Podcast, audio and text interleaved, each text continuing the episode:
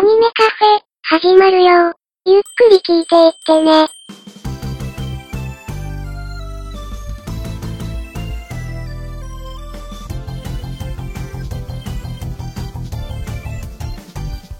年とともに増える気苦労に星しずさえないように踏ん張るふっと癒し遅れてるものは僕ら育てた寒感謝くたくたに使ってたひといつもがあの頃に戻ってさあしつえてただろ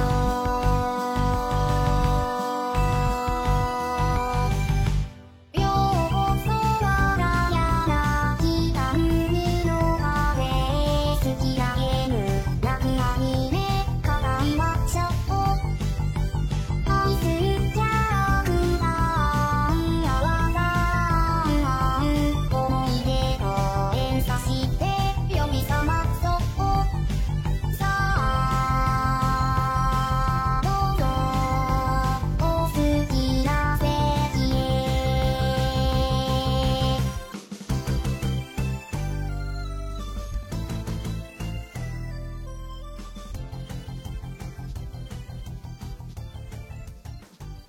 それではアニメカフェ始まりましたが、えーまずは本日この「ラブライブ座談会」に合わせて準レギュラーのウラキングさん来ていただいておりますウラキングさんよろしくお願いしますはい、どうも、ウラキングです。よろしくお願いします。そしてゲストとしてあの秘密基地全員集合のジンタさんに来ていただきましたよろしくお願いいたしますはい、ジンタです。よろしくお願いします。よろしくお願いしますよろしくお願いします。それではですね早速ではあるんですけれどもまあ今回こういった形で「ラブライブ座談会」をする、まあ、きっかけといいますか、だいぶ前ですねあの NHK で第1期が始まった1月の前半ですねはいはいはいはい。陣太さんがまずその1話を見られてそして、まあ、ブログにその感想を書いていらっしゃったと思うんですけれども、はい。はい、それを読ませていただいた後にいつか座談会やりたいですねっていう話をちらっとさせていただいていてそれが今はいはいは回いこういった形で実現することになったわけですけれどもまず陣太さんにお伺いしたいんですがはい。今回この「ラブライブ!」見てもう良かったですかあ、もう、かなり良かったですね。幸せな気持ちにしてもらえて、もう純粋にいいアニメだったなと思って。 よくうん良かったですよ、本当に。 まあやっぱりあのブログでも書かれてましたけれども第1話でその学校が置かれてる環境がすごく共感できたっていう話もされてましたけれどもはいはいはいはい。やっぱりあのまあ、生徒が人数最初少なくなるっていう話から廃校の危機に瀕しているっていうところが、やっぱり個人的にというか、まあ我々はちょっと小学校とかその高校とかは多分なくなってないと思うんですよ。裏キングさんもなくなってないと思うんですけれど。 はい。と思う。すいません、ちょっとこれ事前情報を仕入れてない確定はで。できないんですか 知らんのかいあ僕、高校はなくなりましたよ。あ、マジですかあマジ来たじゃないですか、ウラキングさん。これ、まさにと。そのまんまじゃないで見すか。事に、統廃合されましたね。あらららららららら。はそうなんですよね。あの、結局、もうすごい流行ってるってことで、見るんですけど、まあどんなもんよってこう斜めに構えて僕見始めたんですよ、やっぱり。はい。い。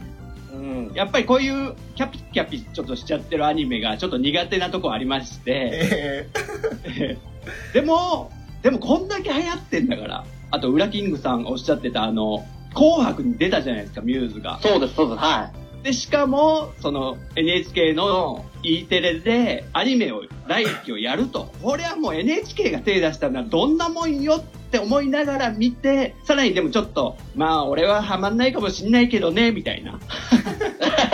ちょっとそういう感じで見たんです。さあ、ちょっと、流行りに乗っかってみようかな、みたいなぐらいの気持ちでですね。そうです、そうです。で、3話がなんかすごいいいみたいなことみんな言うじゃないですか。ーはい。もう3話まで我慢、我慢して見てくれよみたいなことをすごい言うんで、でも僕は、その、翔さんがおっしゃった通り、第1話の、もう途中ぐらいで、もううるうるしちゃって、頑張れ、頑張って、ほのかちゃんたち頑張ってみたいな。 もう感情移入しまくりでしたよ、本当に。なるほど。というのが、ね、やっぱりあの、僕は小学校がなくなっちゃったんで、はい。ああ、なるほど。はい。あと、3月ぐらいになるとよく、こう、卒業シーズンになってテレビとかで、な廃校になっちゃう、最後の卒業生のとこになんかあー芸能人がね、行くみたいなのありまあすねるじゃないですかあれって見てるだけで結構うるうるきませんああ、わかりますよ。 わかりますよね。だはから、その廃校になるってこと自体は、本当に悲しいことなんですよ、もうう。ん歴史があるもので、ずっとね、やっぱりその地域に密着というか、ずっと子供たちが通ってたとこなんで、うんっていうのがあって、そのほのかちゃんたちの学校がなくなる、ええー、と思ってます。い。あです。そしたら、お母さんが家でアルバム見てたらしいよ。わかります ?1 話で。はい、わわかかりります。自分のほのかちゃんのお母さんがこう 自分が学生時代のなんか弁論大会とかしてたみたいなうん写真とかね、そのアルバムを懐かしそうに見てるの見たら僕はもうつるってちょっと涙腺が やられましたけどあ。ねそそこでやられちゃったんですよ僕もありましってた、ね。いう入りですね僕はなるほど。いや、確かにあの、凛々しい顔で登壇して何かを一生懸命話してるようなとこの写真がありましたけれども、ですよねあれは本当に、あれを見てたほのかのことを考えると、やっぱりグッときますよね。来ます来ます、おばあちゃんだって言ってたってね3代ですよ3代そうですね。うん。いやーもうその時点からじゃあ、もちんたさんは心揺さぶられて、あ、これは面白いと。もうコロッと。 もうまっすぐに、直視、直視、今まで斜めからちょっとね、45度ぐらいから見てたのが。 真正面からもう。はい。もう単純なんでね、僕も。はい。いえいえいや、いいと思いますよ。そこまで入り込めるっていうのは素晴らしいことだと思いますよ。だから、だから、ウラキングさんとその、見始めたきっかけとかシーズンとか、はい時期とかは一緒なんですよね、多分。そうですね。ほとんど一緒ですね。ですよね。はい。はっていう入りなんですけどね。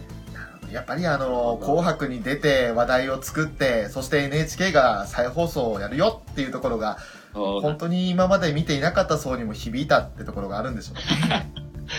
そうなんです。ぶっちゃけどっちかっつうと、あの、若干毛嫌いというか、えーけん、なんつうか、最初してたんですよ。あの、見てない時はですよ。はい、というのも、あの、僕、結構、あの、カウントダウン TV とかで、J-POP のランキングとか、もう毎週ちゃんと欠かさずチェックしてるんですよ。はい、い。はい、で今、どういうのが、あの、CD ランキング1位なのかなとか、その中に AKB とか、こう、EXILE とか、まあ、ジャニーズとかがいる中に、はい、突然アニメの CD とかが入ってくるわけですよ。えはいはいはい。でそれがミューズってやつなん、人たちなんだみたいな感じでえ、うん、えー、なんでアニメが入ってくんのみたい な、ねアニメキャラの女あのーなる子ほたどち、みたいな感じでいたんですよ、昔は。はい、もう3、4年ぐらい前ですかね、わかんないですけど。うんで、そんな中、あと、他のポッドキャ、んポッドキャスト番組さんで、はい、よく上がるんですよね、名前が。そうですね。もうハマってる人たちがすごいたくさんいて、はい、全然興味なかったけど、見てみたら、なんか夫婦でハマったっていう方とか、ああともうなんか人生捧げてるみたいな うん、あ。 いますね。人とかいはらい。して、はい、でそれで、え、そんなすごいのっていう気持ちだったんですよ。うん、うん、そそこ。に紅白 NHK っていうダメ押しが来て見始めた感じですけども。やっぱりあの本当に、まあ、世間一般でいうところだとどうしてもその今陣太さんおっしゃった通り普通にランキングとかに急にアニメが入ってきてなんでこんな上位に入ってくるんだろうって疑問に思うぐらいが普通ですよねそうですね。それであんまり結局その見ようということはなくそのままあただ入ってきてたでも次のエグザイルが来たらあエグザイルだみたいな感じで それでもう一瞬で忘れちゃうようなそんな存在になっちゃうかと思うんですけれどもう本当に不思議でしたね、ランキングが。はうい。んで。すよねな三3枚とか入ってくるわけですよ。こう。多分キャラクターごとにグループ、ユニットを組んで出してたじゃないですか。そうですね。すげえなーとか思いながら見 てて。それが今や大好きですか らね。わかんないもんですね。わかんないもんですよ、本当に。ねいや翔自身もあの、まあ、とあるスマートフォンゲームから始めてそれまで一はいはいはいは応名前ぐらいは知ってはいたんですけれどキャラと名前も一致しないそんな状態ではゲームを始めてあれゲームやってたら面白いなって思いながら気がついたら、ええ、もうラブライバーという存在になってしまいましたね。 あの、翔さんのなんか、一気にはまっていく、なんていうんですか、はい傾向というか、すごかったですね。いや、本当にあの、自分でもびっくりするぐらいに、ドハマりしちゃいましたね。しかも、前回、ウラキングさんと二人で話されてたアニメカフェで、はい。その時にもう、よく知ってる、 翔さんが。 これ第何話のなんとかのシーンなんですけど、とか。あそこで流れる、このなんとかって曲が、とか。で、声優もね、この人ね、なんとかでね、全部知ってるやん、とか思って。 ちょっと正直僕はそこまで、ちょっと声優さんの名前も全部全然言えないですし、はい。あと、曲名もまだ全然把握してないぐらいなんで、うんうんちょっと分かんないことがあれば今日、ちょっと翔さんに教えていただきつつ話せたらなと思ってますので、よろしくお願いしますねよ。ろしくお願いします。どんとお任せくださいとか言って。頼もしいですね。いや、まあ、自分としても、その、まあ、半年ちょっとなんで、まだまだその、わからないこととか、あの、昔の番組とかも一応見はしましたけれど、ただ、その、本当に子さんからの人たちに比べたら全然知識がないので、まだまだその、答えられない部分もあると思うんですけれど、でも、それなりに、自分なりに楽しんだ結果が今につながってるんで、それを今日は語っていきたいなと思います。なるほど、なるほど。そして、えーここまで話したところで注意事項なんですけれども、今回は、あのーテレビアニメ1期、2期、そして劇場版も含めての話をしたいと思っていますので、もしまだご覧になられてない方で、ネタバレ嫌だよっていう人は、ここで申し訳ありませんが、ポッドキャストを止めていただければなと思います。さて、はいそれでは、参りますよ。陣太さん、裏キングさん、準備はよろしいですかもうかなりはいやってんのかと思ってたんですけど、これからって感じなんですね。はい。だ そうですもうもう結構話してましたけ ど、僕。はい、これからですえね。 まだまだあの、今話していただいたのは本当に1話からの派生的な話だったので、全然ネタバレ1個も含まれてないですから、うん大丈夫です。あ、なるほど。はい。これから本格的にネタバレ込みでやっていきますんで、よろしくお願いいたします。よろしくお願いします。お願いします。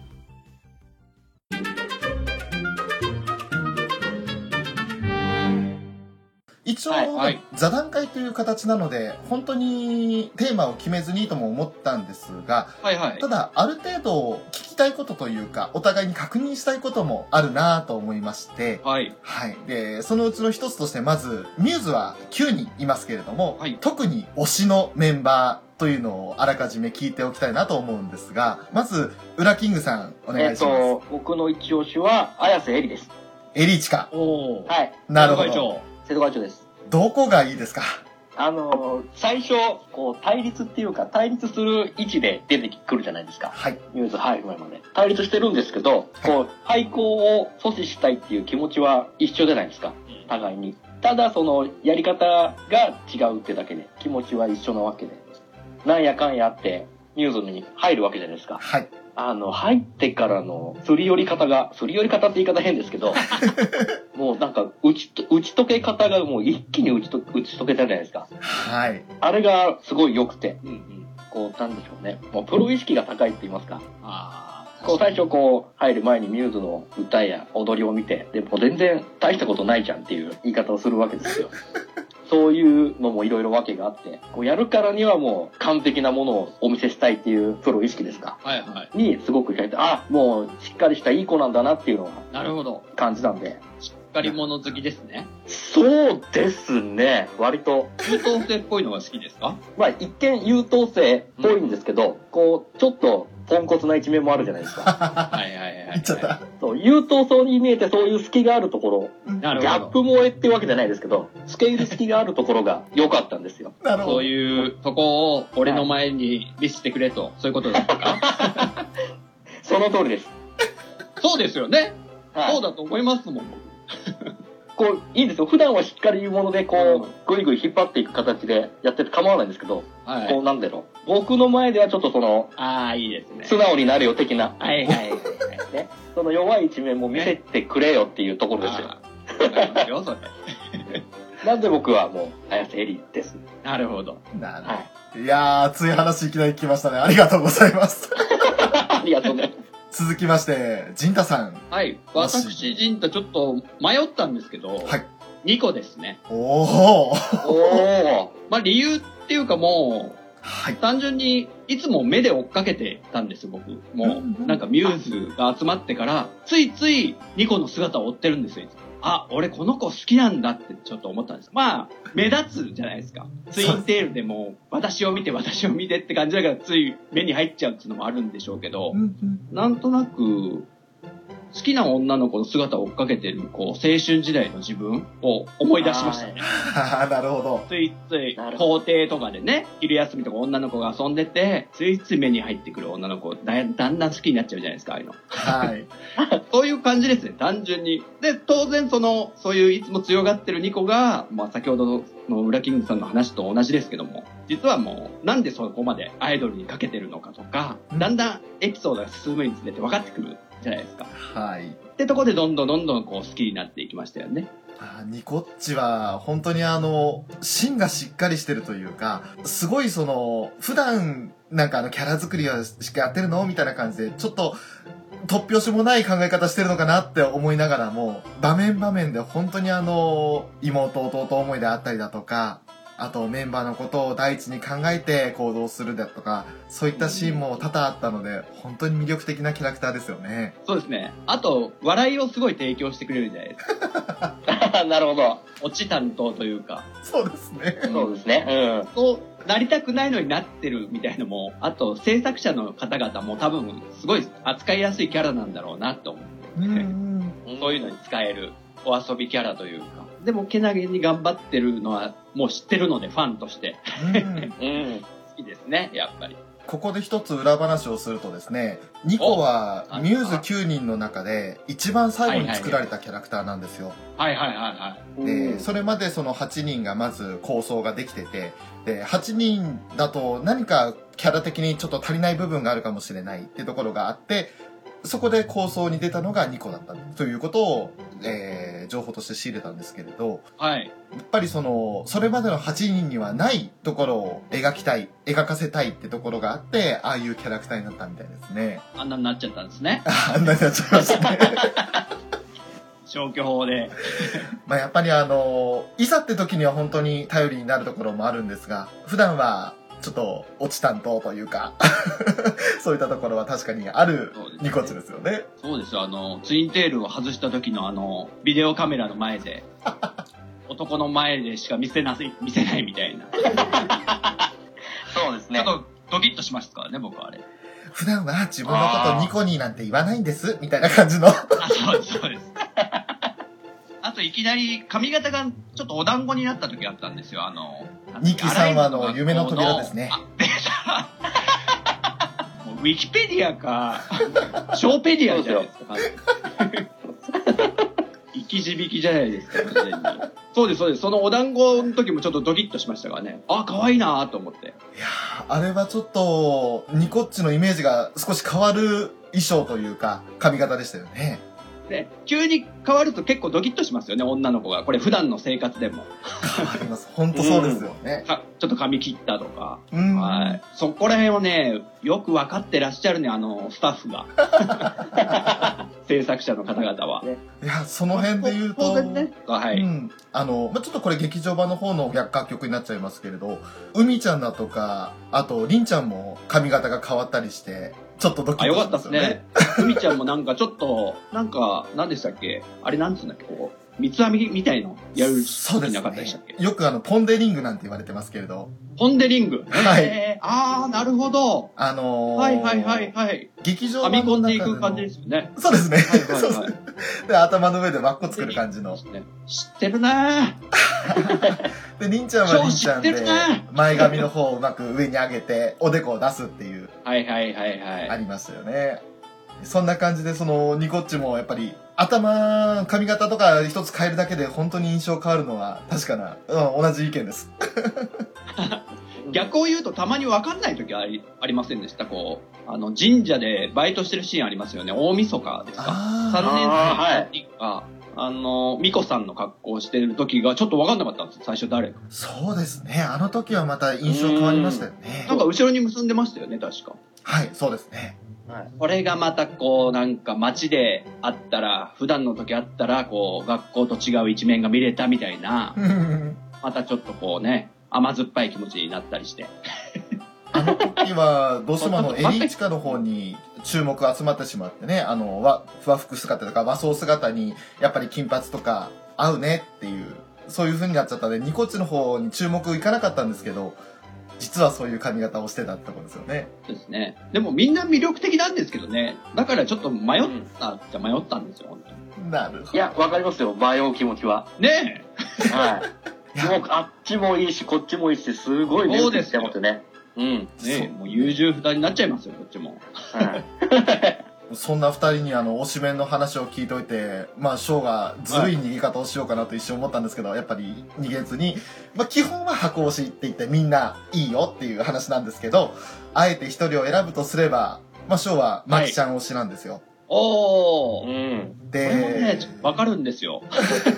やっはぱりあの、ツンデレが注目されがちなんですけれど、何も、なんかすごく興味なさそうに見えて、実は一番みんなのことを考えてるってところがすごく良くって、それこそ、同じ1年生の中でね、1期の4話で花代の背中を押すシーンと、同じようなシーンで2期の5話で凛ちゃんの背中を押すシーンがありますけれども、あの時に言う言葉で、本当に花代のことを気遣いながら、花代はアイドルをやりたがってるっていうことをちゃんとあの2年生に説得したり、リンが一番ウェディングの衣装似合うよって言いながら、声かけながら背中を押すっていうシーンが、個人的にはもうグッと来てるのと、それとその他にも、あの、まあ、1期の10話だとか2期の8話になるんですけど、のぞみとの絡みが多いキャラクターで、その、あうんい。なんかあったありましたね。はい、1期の10話では一応のぞみが牧のことを気あの気にかけてる感じに描かれてるんですけど反対に2期の8話では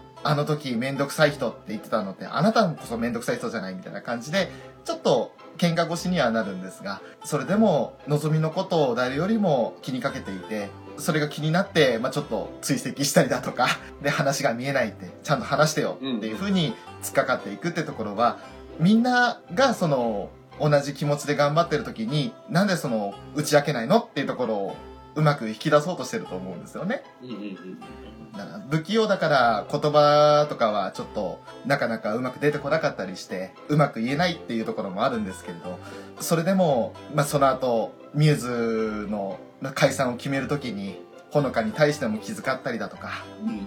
いう言葉は決まってるって列車の中で言うんですよそんな要所要所でみんなのことを気遣って動いてるってところがもう個人的にはもう今声を震わせながら言ってるんですけれどもうもうマキちゃん最高みたいな感じになっちゃうんですよなるほど。でくしくもあの今ウラキングさんが選んだエリチカジンタさんが選んだニコニー、はいそして私が選んだマキこの3人で、まあ、ユニットをちょうど組んでるわけですよねあ、そうでしたっけそうですね。はい。はい。あの、まあ、ニッキーの2話で、あの、半決めしようって、3人ずつ分かれて、作詞担当と衣装担当と作曲担当に分かれようって言った時の、あーあったあった。はいはいはい。あの時の作曲担当に分かれたのが、エリチカ、ニコニー、マキちゃんなんですけど、うんうんこれがあの、一応、グループ、ミューズ内グループで、ビビっていうグループがあるんですが、そのメンバーなんですよね。あーうん。それかなあの、カウントダウン TV で見た3つに分かれたグループ。はい。その3つに分かれたグループの一つだとそ思ういなまのすか。もしれないですね。はい。その偶然にもビビの3人を好きになった3人で今座談会をすることになってるわけですけれども なるほど。なるほ ど。これはあのー、ウラキングさんの、まあ、推しメンっていうのをあらかじめ聞いていたので陣太さんからはいはいニコニーの言葉を聞いた時に、もう今これを言いたくて仕方がなかったですね あ、瞬時に、あ瞬時ビにビ検や索されたんですね、もう。はい思っちゃいました頭の中で。まあ、そんはいはいなはい3人の推しメンが分かったところで、そして推しメンについて熱いトークを交わしたところで、ちょっと、それぞれですね、あの、好きなシーンというか、好きなストーリー、その話数でも結構なんですけれど、そういったもので何か、ここ良かったっていうところがあれば、ちょっと話したいなと思うんですけれど、好きなシーンいっぱいありますけどね。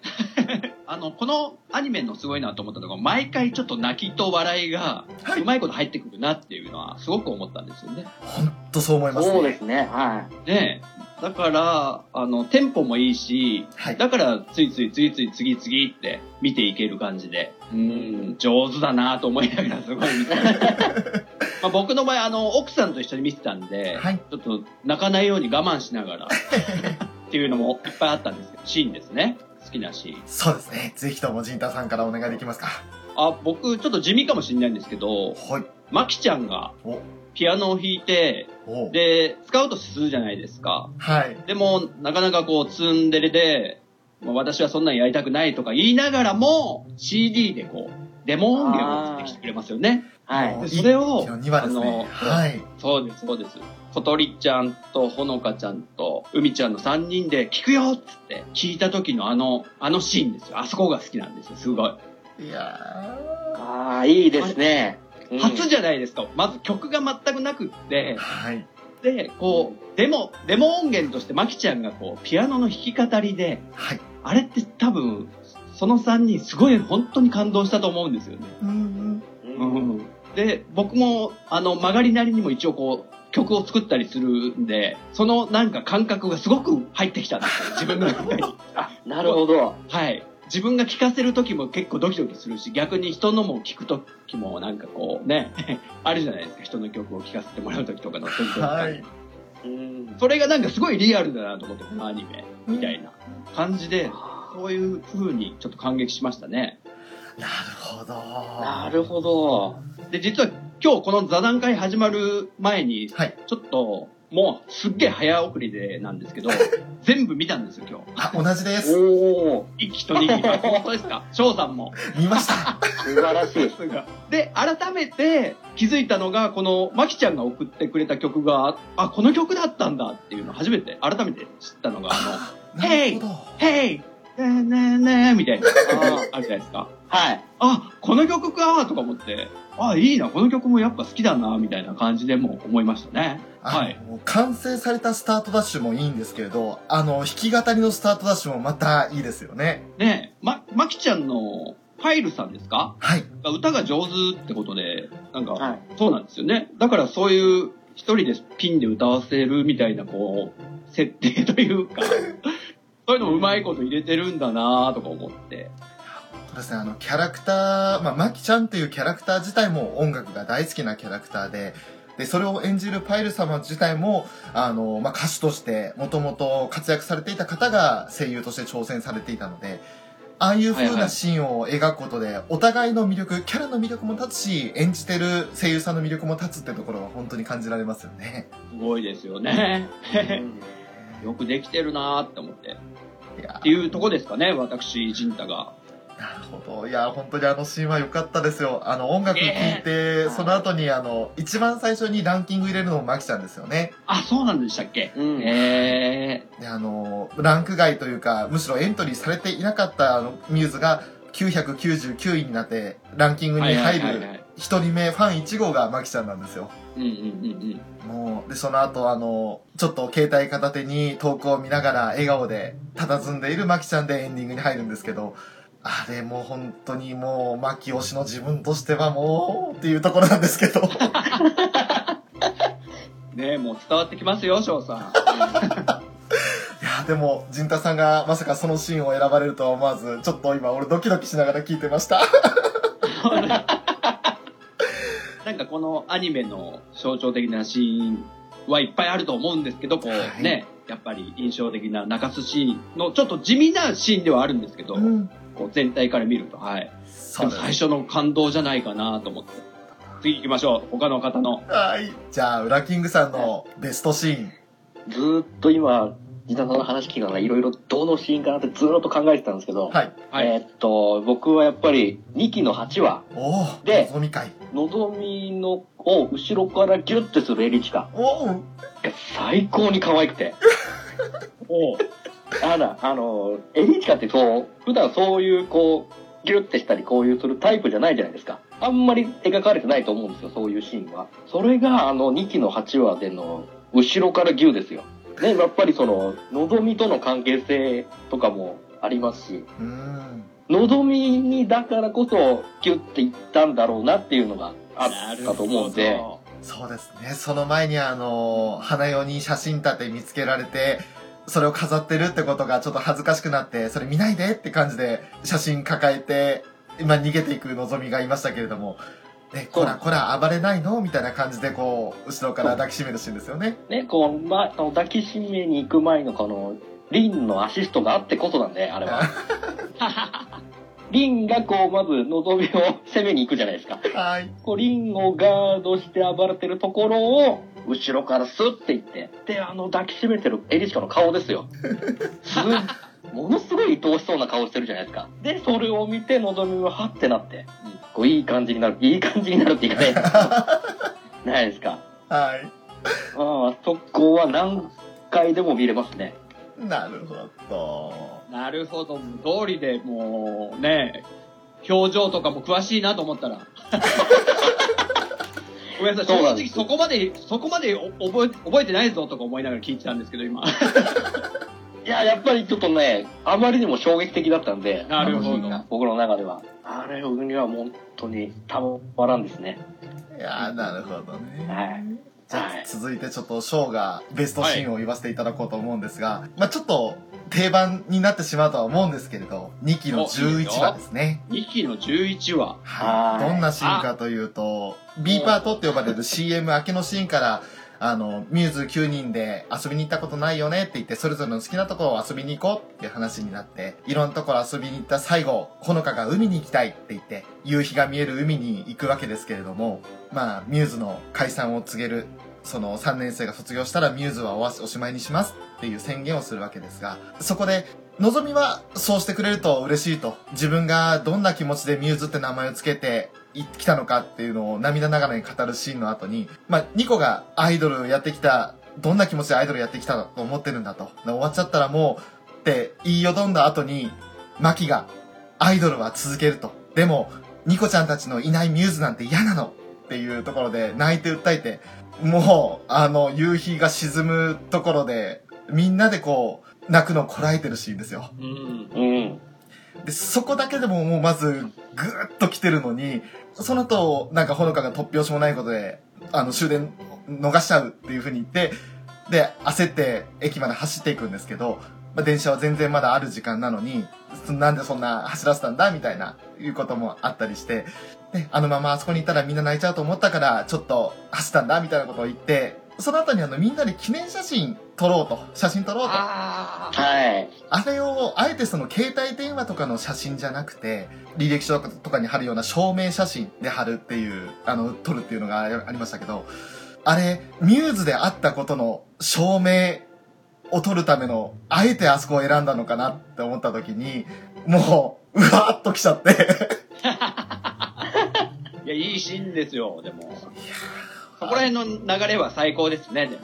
本当にもう、で、そこであんな狭いとこでぎゅうぎゅう詰めになって、ああ、なんか、やっぱ物悲しげにね、あの、涙で別れるっていうのは、なしにしたいんだなっていう、ほのかのその気持ちがちょっと見えて、少しほっとしたところで、あの、花代が泣きながら、笑いながら泣くんですよ。うんうん。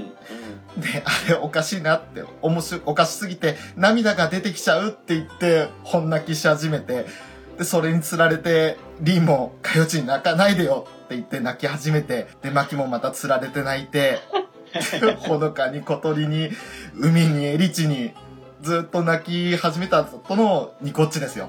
私は泣かないわよって言って。最後までね。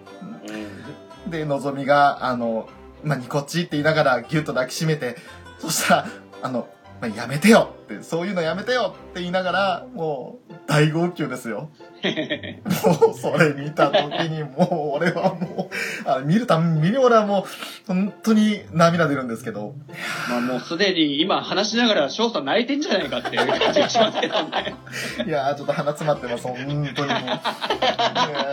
いや、でもいいシーンですね。あれはいいシーンですよこのシーンは本当に一人一人の目の動きとかー、はい。涙のね、出る瞬間というか、表情とかすごい細かく描写されてるなと思って、我我。慢してこらえてる、そうでねす、ね表情とか、うんすごいですよね。そうですね。もう本当にこらえてるんだな ってのが分かって、もう、もうと思っちゃって、ここは本当に、まあもちろんその、自分はマキ推しなんで、ニコちゃんたちのいないミューズは嫌なのっていう、訴えるあの、マキが一番だとは思ってるんですけど、ただ、みんながみんなそれぞれにミューズに対しての思いを爆発させたシーンだと思ってるんで、もう、個人的には、定番中の定番ですが、ここが一番いいシーンかなと思ってます。いいシーンですね。いいシーンですね。うん。あと、よく言われるので、ちょっと補足的に言うと、この2期11話の夕日、海を眺めて夕日を見るシーンっていうのは、1期の10話で、あの、合宿で、みんながあの、朝日を見ながら海で、あの、これからミューズ頑張っていこうみたいな感じで宣言するシーンの対比ってよく言われていて、うーんう。ーん。あれは1期10話では要するに9人が集まって合宿して先輩後輩の垣根を取ろうって言って初めてそのミューズとして形になった9人としての形になってミューズが始まったシーンになりますけれど対してこの2期11話は夕日が沈む1日の終わりを示したのがミューズの終わりに重なっていてんなんかもうそういう話を聞いた時にまた一段とグッときちゃいましたけれどそれもやっぱ狙いだったんですかね。だと思うんですよねうん始まりと終わりっていうのをしっかり描くってところをやったんじゃないかなと思ってるんですよ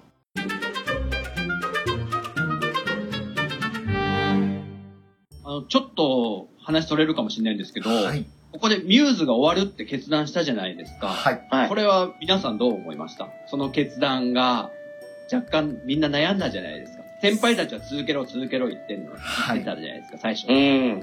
でも下級生たちは最終的に辞めることを決断と。うーんいやー翔個人の意見で言わせてもらうと正直残念でしたねああ、僕もそう思いましたね。ただマキが言うニコちゃんたちがいないミューズは嫌だっていうのがわかるのでミューズは終わってもアイドルを続けるというふうに決めたそのまあストーリー展開自体もうんわかるっていう気はするんですけどでもスクールアイドルという形じゃなくてもミューズという存在を残しておいてほしいなっていうのは思いましたうんうんうんウラキングさんはどうですかこれね、僕はね、うん、まあ、一つの区切りとしてはいいのかなと思いましたね。うんうんうん。やっぱりこの、あの9人だからこそ、ミューズって成立すると思うんですよ。うんうん、はい。やっぱり、なんだろうな、こう、もう最高の形で、まあ一番かっこいいですよね。そうですね、はい。 もう、物マ語ッとクスのしてもね。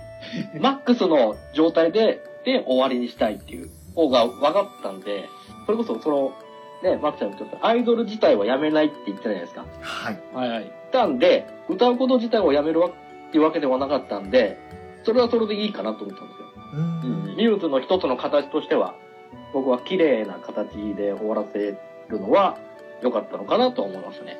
なるほうんうんうんはい。物語としてはすごく綺麗でしたもんね。なんか。そうですね、はい。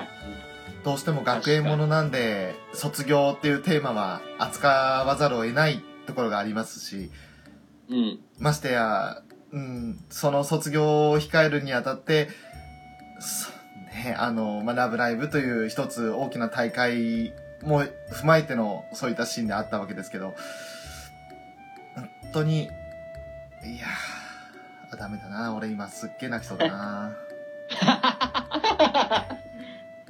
これあの、もちろんね、その、この先もミューズとして続けたいっていう気持ちもわかるんですよ。はい。で、いざこう3年生が卒業して、まあこの新たな形でのミューズってなった時に、やっぱどうしても、その最初のメンバーとどうしても比べちゃうと思うんですよね。そうですね。そうですね。それがあるとどうしてもやっぱり、まあ、いい意味でも悪い意味でもその最初の9人っていうのがついて回ってきちゃうんで、うん。まあ、プレッシャーにもなるし、意味でのあれにもなりますし、うん。っていうのがちょっと僕は引っかかったんですよ。この先のミューズって考えた時に。あの、僕、あの、ジンタの考えなんですけど、はいはい。まあ、ミューズはこの形で終わったことで、うんまあ、それはそれでいい、いいかなとも思うんですけど、はいなんか、アイドルってものが、あの、まあ、例えばほ、現在、現実的にいるアイドルで、AKB とか、うん。で、第何期生みたいな感じで続いてるじゃないですか。はい。はい。で、それで、すごいなと思ってるのが、モーニング娘。なんですよね、僕。はい。うーんあれっ、て、ずいぶん長いこと続いてると思いませんもう今ねもう、第何期なんだろうと分かんないぐらい。すごいですよね。で、あの、し結構下火になった時期もあると思うんです。もう昔のレジェンドたちがいなくなっちゃって。はい。でも、また最近ちょっと名前が上がってきた。そうです、ね。あれって地道にずーっと頑張ってきたんですよね、あの子たちが。ううんん。うんで、一時期下火になった頃って僕たちどういう目で見てたかっつうと、うんあれモームスまだあったのとか、あと、今誰がいるのかわかんないよとか思ったりしたと思うんですよ。うんうんでも、それでも頑張って継続させてきて、また芽が出てきたと。うん。これってちょっとアイドルのグループの歴史として考えるとすごいなと思って。うん。で、そうですね。だからもっとすごい長いことをやったら、ちょっと大げさな話なんですけど、伝統芸能みたいなことになるんじゃないのかと思ってるんですよね。ああ、なるほど。例えば、江戸時代の歌舞伎が今も残ってるからすごいことじゃないですか。はい。はいはい。で、も、あれって当時のアイドルみたいなもんだと思うんですよ。歌舞伎って他に娯楽とかまもあそうなでいし、すね。うんうんで、こう、すごく人気者じゃないですか、歌舞伎役者って。はいそうですね。で、それが現代の中で、モーニング娘。っていう歴史が、あと50年とか、うん。 100年とかなったら、これとんでもないレジェンドグループになると思うんですよ。あー、なるほそど。うですね。だからそういう面で、その、なんか、継続は力なりって言いますけど、うんなんかそはのい、続けていく美学みたいなのもなんか、期待はしてたりもしたんですよね、実は。うん。あーなるほど。そうですそよね。れも好きだなと。その解散という選択もまたかっこいいんですけど、続けていくこともかっこいいってことも、ちょっと僕の中ではあるんですよね、実は。うん。要するに、音の木坂学院のアイドル研究部のチーム名がミューズってだけですもんね。それがずっと、だメンバーが入れ替わったりしても、そうそね、ミューズとして。それでまたねやっていくだけ。う。学園の歴史の一つとして、うん。それもありだったかもなとも思うんですけど、なるほど。うんうん。その後どうしたんですかね、みんな。ミューズを解散させて、うん。絶対語られないじゃないですか、それ。ほのかちゃんとかがどうしてるのか。そうですね。今のところはまず語られてないですし、これからないです先、まあ、あの、夏からですか、新作のその、ラブライブサンシャインとかが始まった時に、果たして語られるのかどうかっていうのもわからないですけれど、そのところですよね。あの、一体その、じゃあ、3年生が卒業して、まあほのかたちが3年生になり、で、まきたちが2年生になって、そして、あのー、ゆきおとかが新入生として来たと。行った時に、じゃあ、音の木坂はどうなっていたんだろうっていうところがもし語られるんであれば、それは楽しみだなとは個人的に思うんですけれど。楽しみうん。けど、このままにしといた方がいいのかなとも思うんですよね。いろんそれな、はこの、こう、そう。いろんな過去の作品とかね。そう。含みを持たせて、こう、なんだろう、こう、見ている側にね、こう、いろいろ想像をかき立てるっていう意味ではね、そうですよ。あれかもしれないですねこ。の想像で楽しんでるとこが、そこで止めといた方がいいかなとは俺は思うんですよね。だってなんかそういう続編で成功したのって、なんかあんま聞いたことないんです もん。期待してみても。やっぱ、どうしてもちょっとハードル上がっちゃいますよね。そうですそう。あと絶対いいよって分かれますもんね。うん。変な話、その、ジンタさんとウラキングさんにとっては、ミューズとしてはもしかしたら物足りなくなっちゃうかもしれないじゃないですか。ニコニーとエリチカがいないので。そうですね。うん。ただその代わりにあれが来ますよ。もう一押しのアリサが、 アリサちゃんが来ますよ。そうで すね。アリサちゃんも好きなんでね、僕結構。いや、アリサちゃんわかりますよ。わかりますわかりますよ。ウラキングさん、あの、はい話合う今、合いま すね。もう、もうぴったりですよ。ウラキングあれさはん、金髪金髪好きでしたっけいや、別にあ、そういう見た目が。がどうこうとかないんですけど、あの、ほんと、ことありささんに関しては、あれはもう、たまらないですよ。ちょっと歌う姿とか見てみたかったですよね。ああ、それもあります。どんな、また、お姉ちゃんとはどんな違った味で出してくのかなっていうのが、 え、どっち選ぶんですか、ウラキングさんは。それはもちろんお姉ちゃんですよ。お姉ちゃんですかでも、え、何アリサも、アリサも、ウラキングのこと好きとか、来たらうどうわーウラちゃんの正こと好きな直、のって。正直迷いますよ、めちゃくちゃ。ですよね。はめちゃくちゃ心揺れますけど。 やっぱ、そりゃそうじゃないですか結構好。きなんですね。そりゃそう好できす。ですよ、はい。ジータさんもそうですよね。また、そう有です田ちゃんから。 まあ、有沙さん、有沙さんって言っちゃいましたけ ど、有沙ちゃんどころか、ミューズの9人、結構ね、誰が来ても、どうしようかな。1週間はね7日しかないから、あ の、月曜日はほのかちゃんなんだけど、みたいなこともできない。え それ最低です よ、陣太さん。シフト制とかできないですもんね。できないです。ちょっと、9だからな、あ、有沙ちゃん入れたら10か。回しきれないですもんね。ですね。まあ、脱線しましたけども。何の話でしたもう好きなストーリーだとか、あとはその、3年生抜けた後にミューズ続けるかどうかってあミュー話ズでがしたよ。うん。うんまあそういういろんな考えがあるってことですね、ミューズの。面白いな。でもね、実際、あの、アイドル研究部の中で何個かアイドルグループ生まれたかもしれないですね、あの後に。いや、そうですよね。うん。ね。ミューズも終わっても、今度は、ほのかたちが3年生になって、で、あの、まあ、最後部長になったのは花代でしたけれども、花代中心のもっと濃ゆいアイドルグループができてたかもしれないですよね。うん。そしたらそこでまた新しい魅力がね、開花されるんですよね。うーん。そうですよ。ね、このアニメ見て、やっぱり一人一人何かしらこう、いいとこも悪いとこもあってみたいな。ねそ、う。それがまた、うん十人十色。本当でに。ここれだけ話が広がるっていうのがすごいですよね。そうですね。ですよね。はい。それだけじゃあもう「ラブライブ!」ってすごい作品なんだなっていうのがこれで分かっていただけると思うんですけどうー ね。ん。やっぱりあその、うですね一期だけ見てしまうと、その、物足りないキャラクターって何人かいるじゃないですか。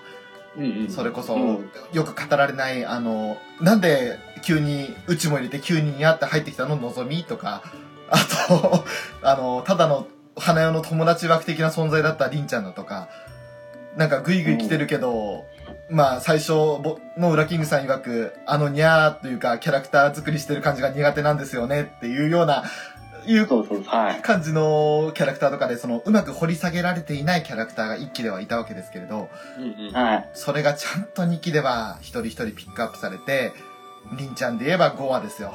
そして、のぞみで言えば8話ですよ。うんうん。うあん。とはもうニコニーだって、あの、まあ一応1期の5話で、ね、その、まあ昔アイドル部や部やってて、友達というかその部員がどんどんいなくなっちゃって一人になっちゃったんだっていう、その過去は語られましたけど、現在の話はなかったわけで、それが2期の4話ですよ。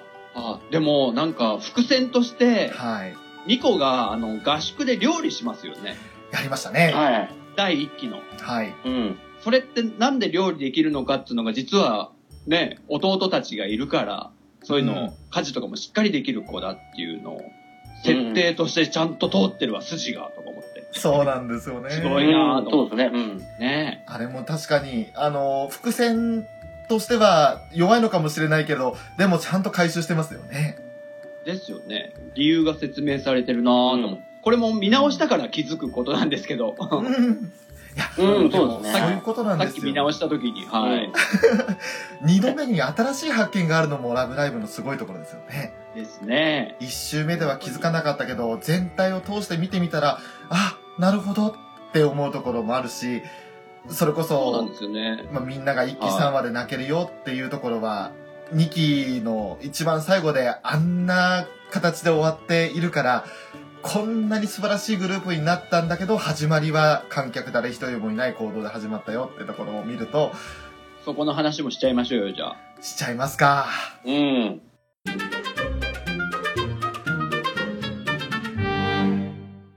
観客ゼロ。僕、はい。あの、バンドとかやってたじゃないですか。はい。 やってたって。ややって、やってますよね、現在も。あの、20代の頃は結構真面目に、ちょっとやってたことがあるんですよ。今はもう趣味みたいなもんですよ、おじさんの。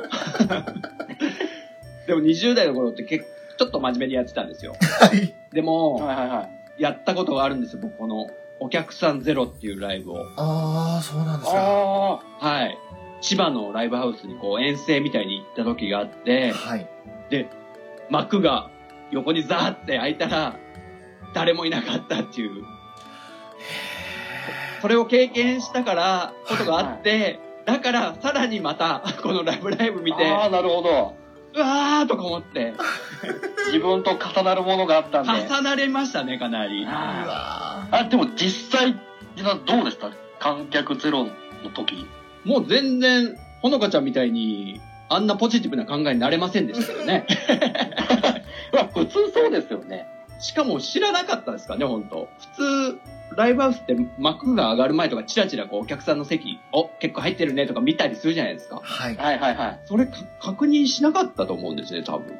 あの、千葉とか、こう、東京から千葉に行くと、はいあの、こういわゆる遠征に来たバンドってことで、大体、あの、ブッキングというか、こう、出番を真ん中ら辺にしてもらえたりすることが多いんですよ。うんなぜなら、お自分たちのお客さんは、そんな千葉まで、まだ来てくれないから、あその千葉のライブハウスのよく出てるバンドさんのお客さんに見てもらおうみたいな。あなるほど、うんうん感じで、普通真ん中に組み込まれるらしいんですけど、僕たちなんかトップバッターにされちゃって、あらええ他のバンドさんのお客さんもいない状態でややらされたっていう。ーうん後々から考えると、それはひどい話だよってことは言われて、僕たちは当時は分かってなかったんですけど、うんうん。そのライブハウスはあんまよ、いいとこじゃなかったと。なるほど。完全にもう前座的な扱いでしかやらせないみたいなみたいだったみたいですね。まああ、とにかく自分たちのお客さんは全然いないわけなんー、ではっていうのがあって、その第3話のね、 いうーうんん。ガラーンとしてるのも、で、ピアノがピーンみたいになるじゃないですか、BGM うが。ん。ああれがもうまたな泣かせる音楽が ね、かかるんですよね、このね。あいいシーンでなんか、いい音楽いっぱいかかりますよね。そうですね BGM うんはい。そしてそこであのひふみですよねあの3人あのひでこふみこみかって3人いますけどごめんねって頑張ったんだけど集められなかったっていうふうにああ。ああ。うんれを言うそうなんですよまたその、ライブが始まる前に、うん 結構手応えがありそうな感じだったじゃないですか、ビラを配うっん。て。そうですね。はい。それを見せた上で、落としてくるなーとか思って。投稿中にね、なんかあの、アイドルやってる人たち、衝動って見せてよ、みたいな感じで興味示してくれる人もいたのかと思えば、まあ、花代ちゃんのようにあの、絶対来ますって言いながら、まあ、ちょっとりんちゃんに連れて行かれて、時間通りには行けなかった子もいたりとか、そういね。ね、いた中で、本当にまさかのゼロっていうのは、来ましたよね、 さすがにね。で、改めて見ると、ニコが隠れて見てたりとか、そうですね。あ、うんそんなとこにいたっけとか。うんそう。あの場には一応、ミューズ、後ミューズになる9人全員がいて、でその中でね、あの、花代だけが積極的に見に来たっていうところではありましたけど、本当に、まあ、そう、あの、まあ、1期3話のシーンみんな、あそこはいいシーンですよって、まあ、それこそ自分も、あと、他のポッドキャスト番組さんでも言ってましたけど、あれは、変な話、最後まで見てからの、あのシーンを見ると余計に来るのかなって思うんですよね。ああ、そうですね。確かに。うん。 2期の13話で、あの、屋上で、その、ほのかが、やり遂げたよ、最後まで、っていう風に言うんですけれど、そこに繋がってくるわけじゃないですか。うんうんうんうん。うん。これ、あの、2期13話のところで、あの、回想的に、あの、小鳥ちゃん、海ちゃん、やり遂げようね、最後までっていう風に言ってるほのかなのに、ほのかが、やり遂げたよ、最後までって言ったあのシーンはいつも泣くんですよ。わかりますよ。うん。もうそれまで、どんだけニコママがニコニコにやってても、 全部、全部のあの、笑顔がなくなっちゃうというか、涙に変わっちゃうというか、うんうん。衝撃的なシーンですからね。そういやですねうまいなーと思いながら。完全に引き込まれましたからね。それで。ねえ。言ってみれば、あの、結構ネタバレな、だよなとか思いながら見てたんですけど、オープニングで全員9人揃ってるじゃないです か。そうですね。ああ、そうですね。はい。で、 3人しかいないわけじゃないですか、最初って。はいうんで、も、仲間になるんだよね、この人たちってうん思いながら分かって見てるのに、うんその、仲間になっていく感、一緒にグループに入うっん。ていく感も結構、毎回ちょっとうるっときますね、あれは。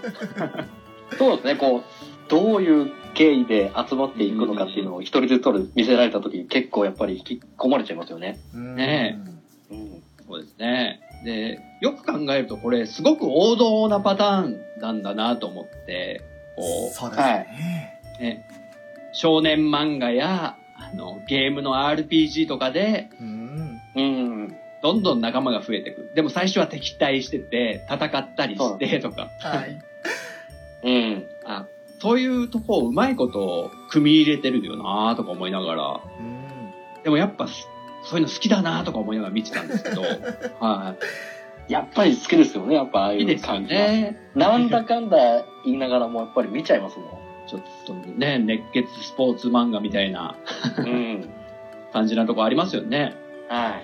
やっぱりあの対立してた人が仲間になるってのが一番熱いと思うんですけどそれを体現してたというか実際にやってたのがニコとエリチカじゃないですかはいはい。はい。のぞみはどちらかというとそれらを引き合わせたいと言って中立的にかけながら中立的にやってる立場だったんで対立はしてませんから、本当にあの表立って対立してたエリチカと自分のポリシーに従って認めないほのかたちを認めないっていうニコとあの二人をどうこう引き込んでいくかっていうところでやっぱり先が気になるところはありましたよね。そうですね。うん。本当に。でみんな結局孤独なんですよね。なんか、一人ぼっちのシーンとか書かれるじゃないですか。うーんまあ、エリもそうですけど、ニコも一人ぼっちなとこあったでしょ。あと、のぞみもありましたよね。はいありましたね。ありましずたーんと。うん。なんかそういうのを書かれると、なんかね、応援したくなっちゃいますよね、誰しも。うんなるんですよ。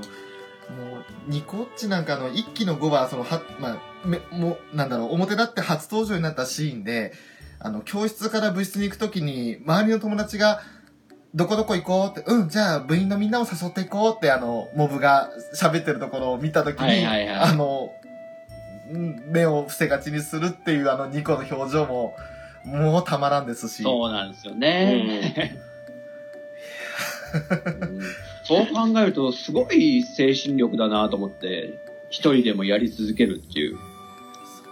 ちょっと意固地になってるところもあったんですけど、でもやっぱりあの、ほのかが、そんなニコの気持ちに気づいてくれて、あ、昔の海ちゃんと同じだね、と、素直になれないだけだねって言って、うん。部長として立ててね、私たちにアイドルっていうものを教えてくださいって、いうふうに言って、ちょっとニコの、なんだろう、プライドをくすぐるというか、 プライドをね、その、無限にしないように、でも、ニコのことを引き、その引き入れるという感じでやるのが本当に、なんだ、あの、頭悪いくせに、結構ちゃんと考えてんじゃねえかっていう、 ほのかのシーンもありますけど。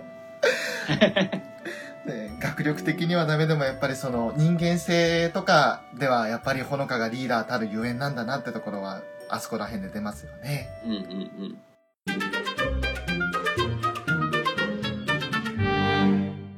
さて、えー、まだまだ引き続き好きなシーンを語って、語り倒していきたいなと思いますけれども、陣太さん。うん。はい。 すいません、僕のせいで引き伸ばしみたいになったんですけど も。いやいやずずそきんななシシーンーンをもう好きなシ なーし、ンもをう、一個言わしてよと。もう、もう、もう一個と言わず二個でも三個でももああ、もう、もう、もう行きましょう。う、うん、うん。いいですか、じゃあ。はい、お願いします。はい。僕、僕もうこれはダメだダメだ涙を奥さんから隠せないってなったシーンがですね、おはい。あの、生徒会、新生徒会になった、えーほのかと小鳥と、はい。海ちゃんたちが、はい。あの、ラブライブの会場に行くという、で、雪が、雪が降ってるシーンですね。二期の九話だああ、そこで。で、すっごい雪降ってて、もう電車もダメだ、車も出せないってなって、はい。じゃあもう、歩いていくしかないよっつって。うわーってもう雪が、もうそんな、 そんな吹雪みたいなのあるとか思いながらも う、もう、その頃にはもうラブライブの世界に入ってるんで、はい。あ、こういうもう見せ方としてもう、あ、こんな、なんだ、前に壁があるのにそれを登ってうん。突き進んでいくっていうその姿勢、その3人がこう、傘差しながら。うん。で、階段を降りようって時に、雪かきがされてるっていう、この、うん。他の生徒のみんなが、この形のために道作っておいたからっつって、ガシャーガシャー、もうそれ見て、うわー、最高な仲間たちだと思ってうわーってもう、ちょっとね、泣いちゃいましたね、僕。いいい人たちいだや、ないいですね。う私、あとなんか、なんて一つになってるじゃないですか、もうう。んん。ミューズのために、ミューズのために、つって。もう、あれ最高ですよね。やっぱりそあれのは最高ですね。ひふみの3人を中心に学校を存続という形に取ってくれたミューズたちの恩返しっていうところが彼女らたちにはあったんですよね。ねえ。そんなもう、ラブライブの会場までどんぐらいあんだろうとか。電車で最初行こうとしてたのに歩歩いていくって結構遠いぞとか思いながら。まあ、でそんもな絶こと対もう、もうどうでもいいや、みたいな。結構な距離ですよね。歩いて多分1時間ぐらいですよね。ですよね。すごごいい距離をあるだろうなとか思いながらも、そこ全部雪かきしてくれてて、う。うんん。あれはいいですよね。一つの目的のためにみんながなんか一つになってチームワークがどんどんどんどんこう広がっていってみたいなのに結構弱いんですよね。ああ、なるほど。構。あ、わかりますす。ごく感激しちゃうんですよね。うん。はい。いやーいいシーンでしたよ、本当にあれは。個人的にはあの後、あの、エリチカが、ほのかを抱き寄せて、抱き寄せ、抱き止めて、えーそれで間に合わないかと思ったよって号泣しながらほのかが、そうそう。え不安だっただろうなとか。う。ーうんんで、その後鼻水ビヨーンですよ。うん。 エリチのあそのう、だっていうあの声を聞いた瞬間に、急になんか笑いが込み上げてきち ゃって、よかったと思って。いいですね。本当うにん。本当にあれも、なんか、学校全体としてミューズを応援するんだよっていうところを形にしたシーンですよね。うんうんうん。ですね。なるほど。ブラッキングさんは、また、ここ良かったぜっていうシーン何かありますかまあ、これちょっと僕、これベタになっちゃうんですけど、はい。はいあの、2期の5話ですね。りんちゃんだ。で、こう、あの、当初は、花代がウェディング着る予定だった。ああ、なるほど。はそうい。ですね。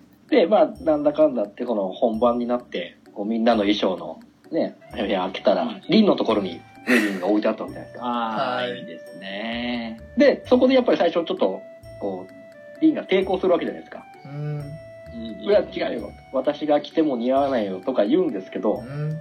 そこで花代ちゃんが、いやもう、抱きしめたいぐらい可愛いって言うじゃないですか。はい。おお。あそこでもう、はーってなって。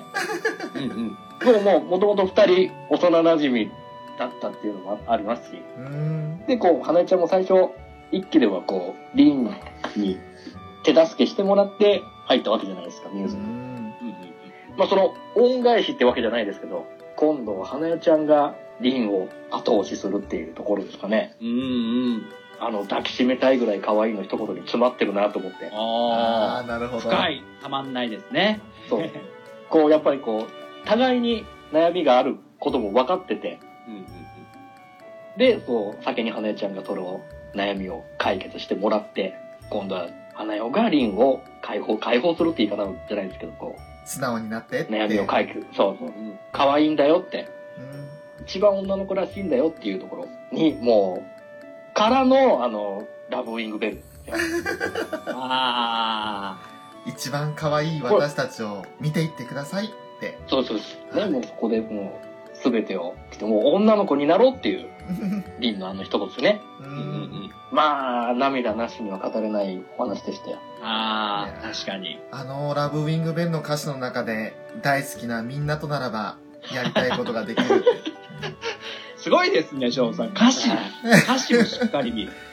大好きなみんなって言って、そのミューズのみんなのことを指し示して歌うんですよ、りんちゃんが。うんうんううん。ん。ね自分の、まあ、抱いてきたコンプレックス、ちっちゃな頃男子にからかわれて、スカートをねあ、ー頑張って履いてきたのに、からかわれて、やっぱり髪の毛も短いし、女の子っぽくないからって言ってたリンが自分に素直になったシーンですよね。うん。ね。なんかそういうちっちゃい頃になんか傷ついた思い出って、うんなんか残っちゃってるのってあったりするじゃないですか、未だうに。ん、うん、ありますあります。それをすごく共感しましたね、その、りっちゃんシーンは。はい。そうですなね何気ない同級生の一言が 意外にき傷ついてると。そううなんですよ。んね、子供なんでねうん。ねね、逆に自分も誰かをそうやってき傷つけていたかもしれないと。うんとか、はいそういうのも考えさせられますね。うん。で、こう、終わった後に最後、こう、屋上で集まるじゃないですか。はいの時に、あの、リンの練習着がスカートに変わってるじゃないですか。いや変わってましたおうおねうあそこ、あーっても う、もう、もう一泣きですよね。もうそれこそもう内容分かってても、やっぱ泣いちゃいますよね。まあ、そう来るだろうなって思いますよね、絶対。流れとして。そうなんですよ。結構、なんか読めるんですよね、展開も。うんなんもう本か、当に、割とありがちなパターンっちゃパターンなのに泣かせられるという、この演出の巧みさ、あとキャラの見せ方とか全部が、そうなんですよ。もうう、まいこと、もう、ねバランスをとってる。うん。やってることは本当にもう、ありきたりなことなんですけど、うんですもようね。何度も、何度も見たよっていう内容なんでしょうけど、やっぱりでも、泣けますからね。あ、やっぱそう来てくれたかってのもあるんですよね。あ、そうなんですよ。こう、はいその期待を裏切ってスくれなかカったート、スカート。あ、いや、よしよしよし、そうそうです、そうです。そうそう、そうって。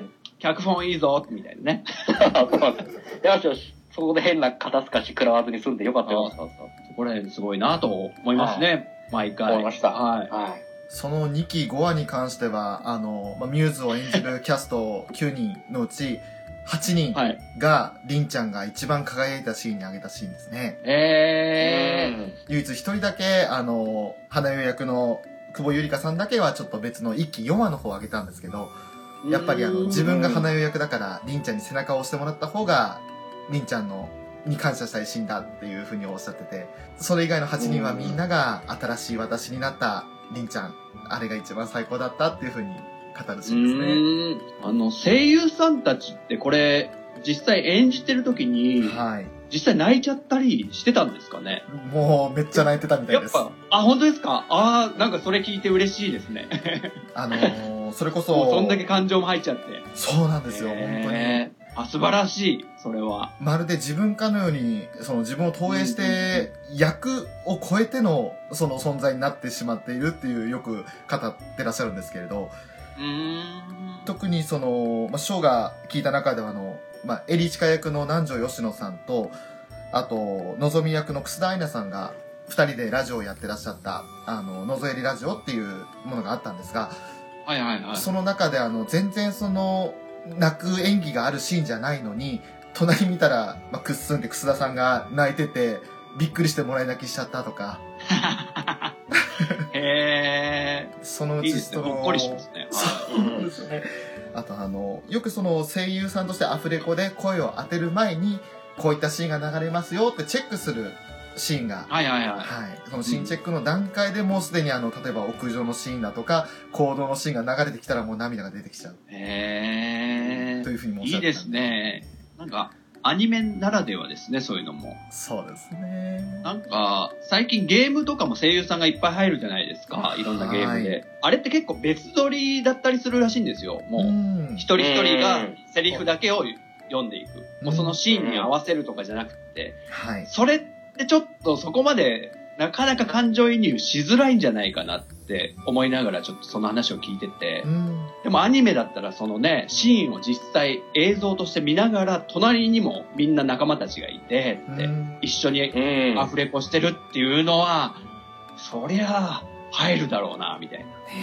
そうですね。すごういでん。すね。ちょっと今声優さんの話が出たので、せっかくですから、ちょっとこれはですショねー、ペディア。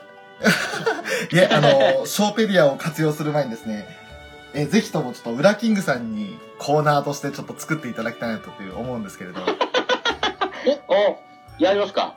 ぜひともあの、ウラキングさん、今日この日のために、事前準備として、まあ、あの、フィフスライブを見られてきたんですよね。はい。あの、ちょうですかどワウワウで、はい、あのギフスライブですね。あの5番実目際にの行われた2015年の1月31日と2月1日にかけて 2days で行われたライブがあったんですけれど、ミューズ、ミューズの5回目のライブってことですね。そういうことです。はいビフス。はフィいフ。ス、はい。そのライブをブラッキングさんは事前にご覧になられて、でそこで、あの、声優さんたちに対して抱いた印象なども含めて、あの、ブラッキングさんなりの感想っていうのをお、聞きまたといでめすてね。いただいてるかと思うので、それをちょっと紹介していただきたいなと。いきますかあの、じゃあ、1年生から順番にはい、お願いしま行すき。ましょうか。はい。パート2に続くよ。ゆっくり聞いていってね。